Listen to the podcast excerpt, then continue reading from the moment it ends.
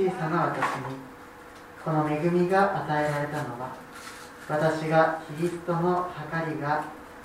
計りがたい富を違法人に述べ伝えまた万物を創造された神の中に世々隠されていた奥義を実行に移す務めが何であるかを明らかにするために他なりません。これは今天にある支配と権威とに対して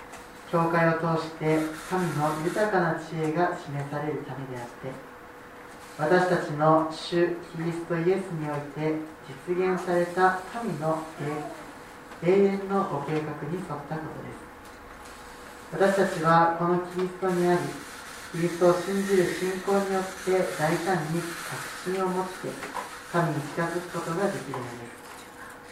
ですから私があなた方のために受けている苦難のゆえに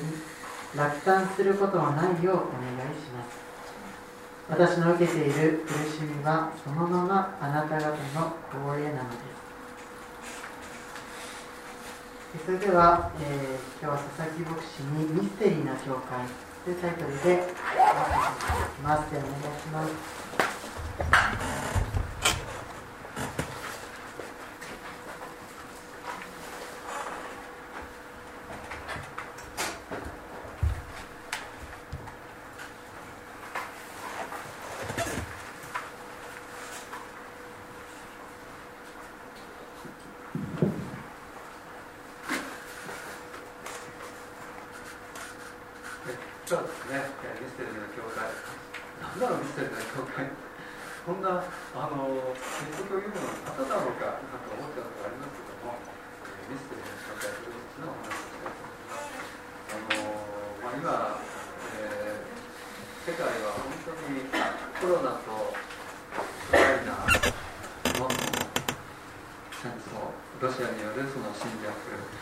そういうことのこの影響が非常に大きくてまたその影響がまたさらにこう大きくなっていく、まあ、そういうねあの中に置かれている。まあこういう中で本当に人々はまあそれなりにこう生活はあの続けられていますけれどもね。本当にえー、ですね。ちょっとあの本当に私はこのことを覚えて祈りをしていかなくちゃいけないなというふうに思います。ウクライナの人々の立場に立ってですね。本当に彼のために祈っていく必要があるとそのように思います。えっと今日ですねあのまずあのミステリーの教会ということでお話したいと思いますけれどもまずあの教会ですね。教会についてお話ししたいと思うんですね。あのー教会もう何度も、えー、もう言ってますから教会、えー、教会というのはギリシャ語でエクレシアっていうんだよ。エクレアじゃないよ、ね、エクレシアだよ、ね、エクレシアと言います、まあ、そのことは皆さんもう皆さんが知ってるかと思いますけども、まあ、このエクレシアという言葉もともとキリスト教用語じゃなかったんですね。キリスト教用語じゃありませんでした。一般用語として使われていた言葉です。えーまあ、古代のギリシャにおいてはですね。でまああの目的があって規則があってその集められたその市民の会議であるとか集会。またそこに集められた人々えそそれをそういったことを指していた言葉であったわけですよね。でマタイの福音書16章でイエス様の言われた言葉がこのエクレシアという言葉で表されています。新約聖書にですね100回以上出てくるんですね。エクレシアという言葉が100回以上出てくるんですね。であのー、まあ、ほとんどはですね教会を指してるんですけども、え、中には教会じゃなくて単に集会であるとか集団、まあ、そういったことを意味している場合もあります、まあ、エペソビトの手紙もですねあの月に1回、えこのエペソビトへのエペエペソビトへの手紙を通してこう学ぶそういう時持ってますけどもそのエペソビトの手紙を読んでもですね教会っていう言葉出てきます。で大体10回ぐらい出てくるんですね。10回ぐらい。まあですから教会という言葉はですねエペソビトへの手紙の、えー、でのそのキーワードの一つで、えー、あるというふうに言えると思うんですね。とても重要な言葉だと思います。でパウロは教会について他の手紙でも非常に熱心に語ってるんですね。教会っていうのはとても大事なんですね。教会には神様の大きな計画がある、特別な計画があるんですね、え先ほど言いましたマタイの福音書の16章15節からですねイエス様言ってることがあります。ちょっとそこのところ読んでみたいと思うんですけどもマタイの福音書の16章の15節から18節にですねえこういうふうに書かれてるんですね。イエスは彼らに言われた。あなた方は私を誰だと言いますか？シモン・ペテロが答えて言った。あなたは生ける神の御子キリストです。すると彼に答えて言われた。バルヨナ・シモンあなたは幸いです。このことをあなたに明らかに示したのは人間ではなく天にいます私の父です。では私もあなたに言います。あなたはペテロです。私はこの岩の上に私の教会を建てます。こんなことをイエス様おっしゃったんですね、まあ、ペテロっていうのはシモンに与えられたその新しい名前ですけども意味は岩っていう意味なんですね。岩。この岩の上に私の教会を建てるっていうふうにイエス様はおっしゃったんですけどもシモン・ペテロが土台になるような特別な人だったっていうことを意味するんでしょうかね、まあ、そうじゃなくてですねこの岩っていうのはシモン・ペテロの告白そこに意味があるんですね。でシモン・ペテロの告白っていうふうに考えたのがいいんでしょう。ね。神の教会はイエスが生ける神の御子キリストである。イエスが生ける神の御子キリストである。救い主であるという信仰告白をですね基盤として初めて教会がですね成り立つんですね。この信仰告白がなかったらですね教会じゃないですね。キリストのない教会はありえませんね。でイエス様が天に戻られた後に精霊が下られました。でその時教会が始まったんですね。それから神様の特別な計画が教会を通して進んでいきました。イエス様が言われた教会まあそれがあの教会堂じゃないということはもう私たち知ってますね。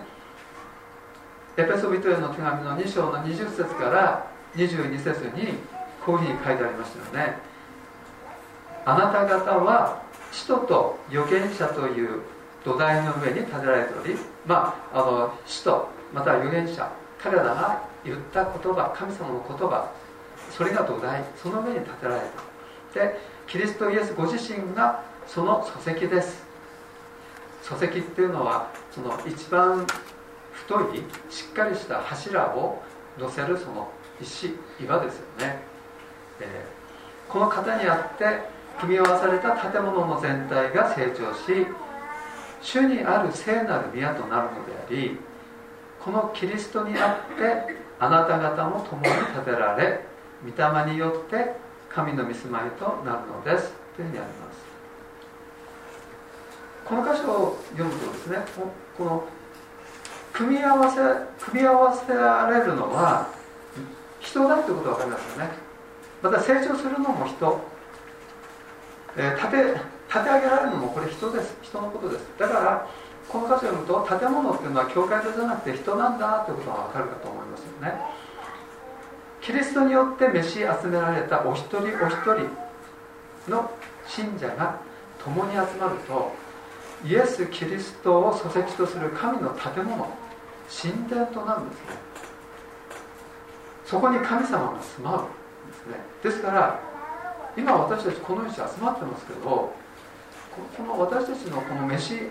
神様によってまたキリストによって召し集められたこの人の集まりこれが教会なんですね。目に見えませんが私が共に集まる時そこに神様は共におられる。神様は共におられるんですね。まさに今ここにおられるんですね、えー、教会というところはそういうところなんです。では今日のですね聖書箇所を見ていきたいと思うんですけど7節から9節。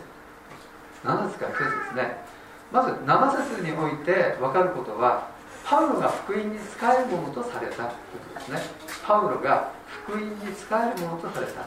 で福音っていうのは何かっていうことについては、まあ、皆さんすでに、ご存知かと思います、まあ、ここでは説明しないですね。けれどもですね確認したいという方がいましたら第一コリントコリント人の手紙第1の15章を読むと、えー、簡潔に福音について、えー、まとめられていると思います、まあ、福音の中心がそこに書かれていると思うんですね。コリント人の手紙15章の、えー、1節から、えー、読んでみてください。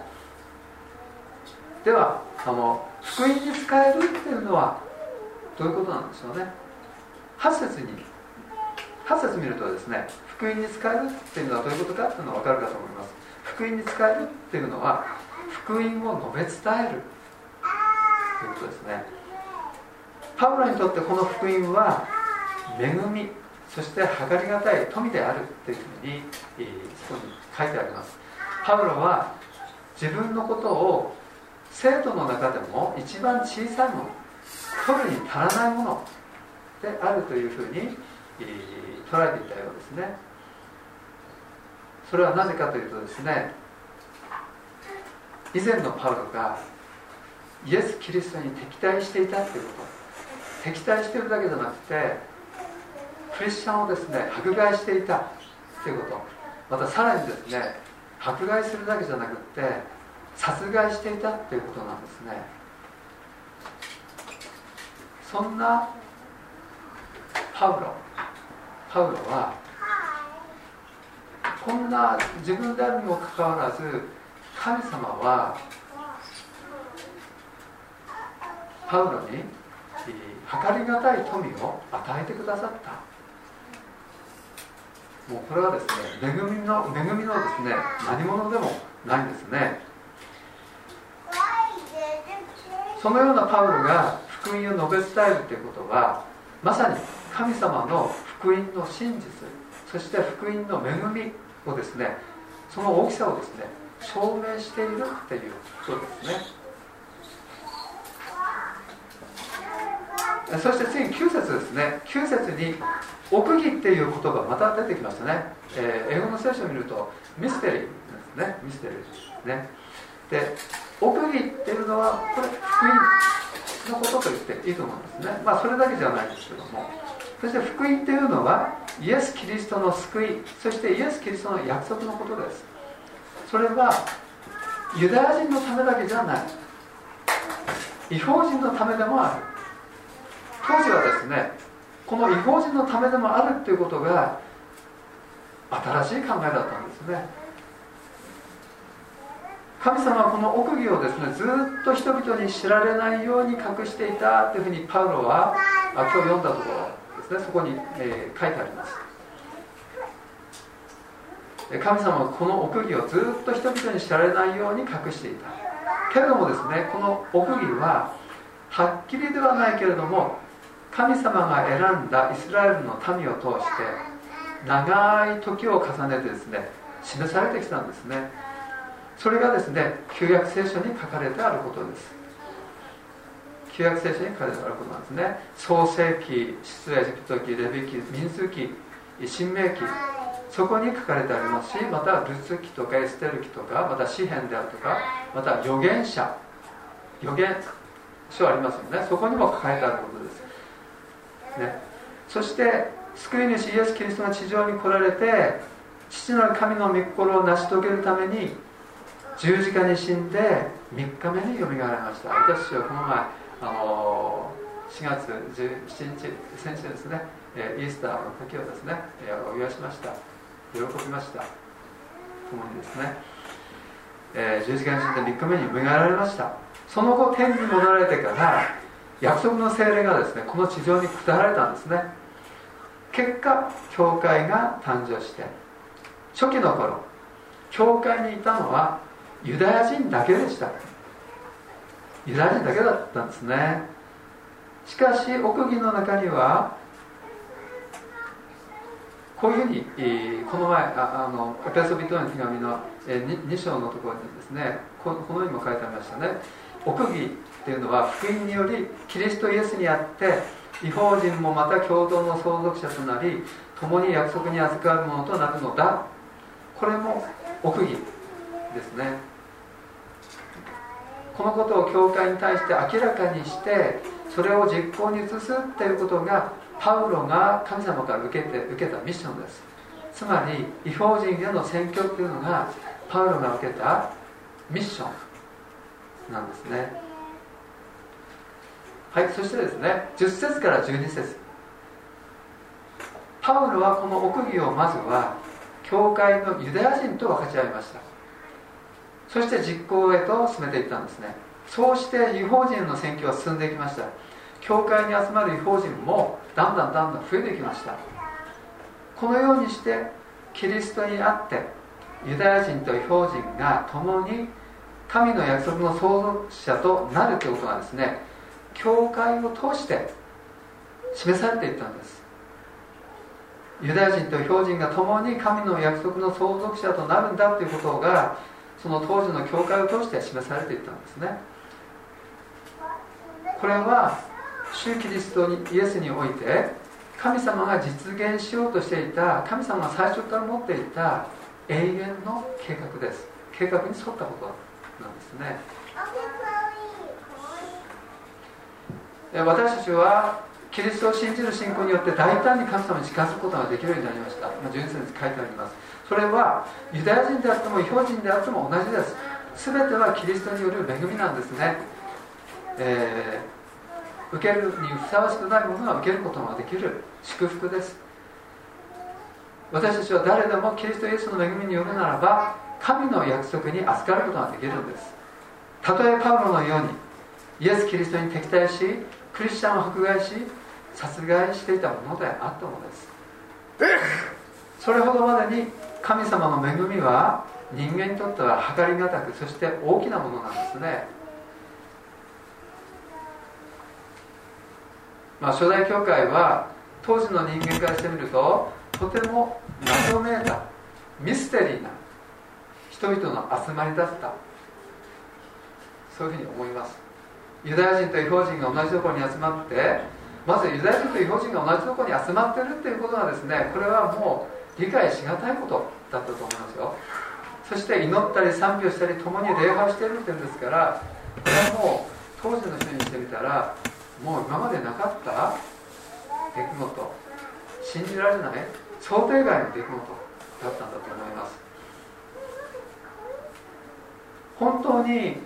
えー、理解に苦しむ謎めいた人々に移ったと思います。そういった意味でそういった意味で今日はですねあの、えー、なんとかタイトルでもって、えー読んでくれないかなと思ってミステリーな教会というふうにしましたけども、まあ、そういった意味でミステリーな教会ということができると思いますね。また神のミステリー神の奥義を実行に移す教会それがミステリーな教会ということも言えると思いますね。神のミステリー奥義っていうのはイエス・キリストの救いと約束です。この神の救いと約束をですねユダヤ人にも違法人にもそして世界中の人々に述べ伝える教会がですねミステリーな教会ですよね。ミステリーな教会というのは、まあ、私が言いた言いたいのは福音を述べ伝えることを使命としている教会です。これがですね、えー、教会に与えられた一つの、えー、ミッションです。もう一つのミッションはまた今度あ機会があれば語りたいと思いますけどもまあ、先ほどありましたあ立て上げるというミッションですよね、え教会にはあ、まあ、大きく言うと福音を述べ伝えるというミッションとそして教会の中においては互いに成長するというミッションがありますよね。で今日はですね教会についてお話ししていますけども終わりにですねバプテスト教会っていうことについて今日ついついでって言ったら悪いんですけどもあのお話ししたいなというふうに思います。バプテスト教会。オープンドアチャペルはバプテスト教会です、えー、日本バプテスト連盟に属するバプテスト教会ですね。そして北海道バプテスト連合に属するバプテスト教会ですね。でバプテスト教会の特徴としてバプテスト教会というのは大衆主義大衆主義に立ってますね。で大衆主義っていうのは各国教会が牧師の任命をはじめ全ての権限を持ってるんですね。まああれですねあのそのバプテストによって教会の原点に戻ったということが言えるんじゃないかなと思います。というのはですねこういうことなんですね精霊によって集められた改宗先ほどエクレシアというのは神様によって召し集められたっていう意味がありましたよね。ですから集められた改宗ということはこれはエクレシアとほぼ同じような意味です。としての各国教会が聖書の権威と精霊の自由において全てのことを決めることができるっていう考えなんですね。他の教会による干渉であるとか支配であるとかそういったことが及ばない独立性を保つ教会があるということです。ではバプテストの歴史についてちょっとお話したいと思うんですけども集められた改宗という意識が誕生したのはというかこれは初代教会においてはあったんですよね。集められた改宗という意識ですね。17世紀の革命期のイギリスなんですね。それまで一般人は王様とか領主に属していた奴隷のようなあ存在立場でした。彼らの宗教は生まれながらにして決まってたんですね。そしてその王様であるとか領主に従属していた。そのような中でバプテスト派は神の御前で個人の自由そして人権を主張したんです。集められた民としての教会をですね形成したんですね。バプテスト教会のような改宗主義においては権限主義型のリーダーシップじゃなくて権限が牧師だけに集中するんじゃなくて他のメンバーにも分け与えられた権限分与参与型のリーダーシップが望ましいというふうに考えられているっていうふうに私はあこのオープンドシャペルに来てそして当時あったその何でしたっけ、えー、ああの、えー、進学校があったんですね。今はないですけどなあのなくなりましたけどもそこで学んだことですね私がそこで学んだことです。で回収主義にとって教会の主はですね牧師じゃありません。また信徒でもありません。このことはちゃんと覚えておかないとダメですね。イエス・キリストこそが教会の頭であるように聖書に根ざし主を主としていく。意識的努力が必要だっていうふうに私は学びました。イエス・キリストこそが教会の頭なんですね。聖書の言葉と主キリストの主権を認め主の御心を第一とし従っていく決意なしに大衆主義教会の秩序を保つことはできません、ね、聖書の言葉と主キリストの主権を認め主の御心を第一とし従っていく決意なしには大衆主義教会の秩序を保つことはできません。ということですね。まあお一人お一人の思いや願いというのは尊重されるべきだと私は思ってます。お互いに主の御心を求めつつですね主の御心は何かというところですね一致して歩んでいく努力がその中で必要だと思いますね。で教会に神様の特別な計画があります。そして各教会にはそれぞれ神様から受けたビジョンがあります。オープンドアシャトルにもビジョンがあります。今日もお祈りしてました。私たちはずっと祈ってきました。新しい信徒、えー、新しい指導者新しい教会が与えられるようにね、えー、なってきました、まあ、新しい信徒ね、えー、神様の救いと約束を受ける。イエス様を信じると、えー、決決心したあその人は、えー、その後ですねあの公の場で、えー、そのことを告白します。新しい信徒の誕生ですね。そして新しい指導者、えー、先ほどパウロはあですね、えー、えっと何でしたっけ、えー、福音に仕えるものとされましたね、えー、そのようにですね、えー、福音に仕える神様の働き人として立つままたは献身するということですね、まあ、それはあの別に牧師でなくても、えー、宣教師でなくてもどのような立場であってもそういうふうに、神様から召されることは大いにあることです。そしてまた新しい教会。教会もオープンドテクルもですね、えー、人が増えてくればいずれは2つには分かれる、まあ、そういったことだってえこれから起こっていく。可能性はあります。ね。でも今のところまだほとんど実現されていません。その時には見せていないんですね。エペソ3の9にですね神の奥義が実現されることなく隠されていた時があったように私たちの教会のビジョンは実現されることなくずっと祈りの中に隠されてとどまり続けている状態ですね今はね。でけれどもその沈黙が破られて実行に移された時私たちのその祈りビジョンをですね実現する時を迎えるんですね。これからの時代ですね。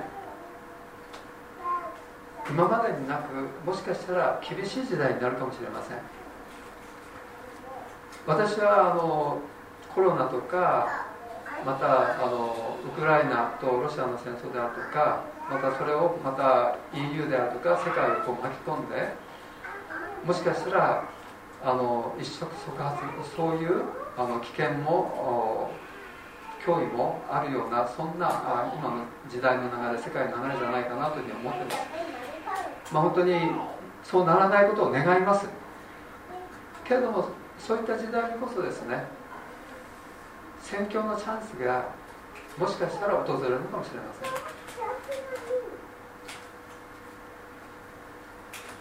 聖書の言葉に心を開く人が出てきます。そして人々に福音を語るのはですねここにいるお一人お一人なんですね。人々を導く導く者として立つのもここにおられるお一人お一人なんですね。将来ですねオープンドチャペルのですね人数が増えれば教会2つになっていくでしょ。時代はいつどのように動くかわからないです。で私たちは心の備えも必要ですしまた実際的な備えも必要ですし何よりも祈り備えて神様の導きを受けて歩むということが必要です。祈りの中にですねもうしばらく祈り続けてとどまらなければならないとしてもけれども神様が導くことの中にまた神様の御言葉の中に私たちは希望を見出して力をいただいてそして神様のその飯にですね立つ教会として歩んでいきたいなというふうに思ってます。ですから本当に祈ってですね、えー、本当に今この時代のために平和のために祈っていきたいと思います。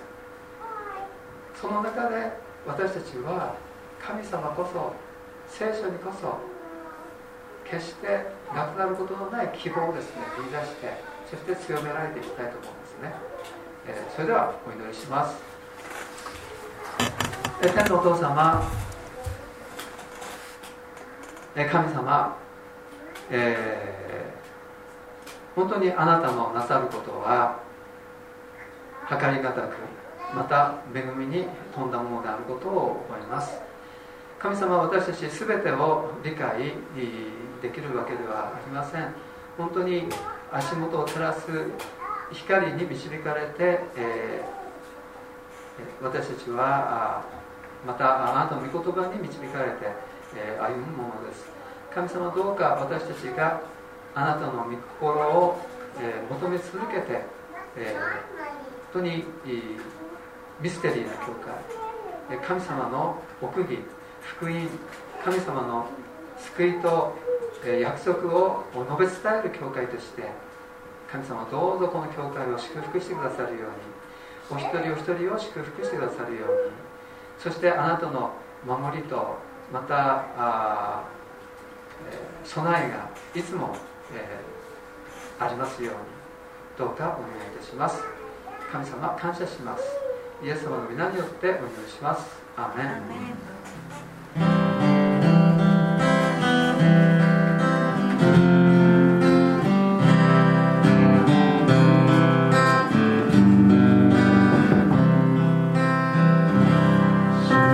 yeah.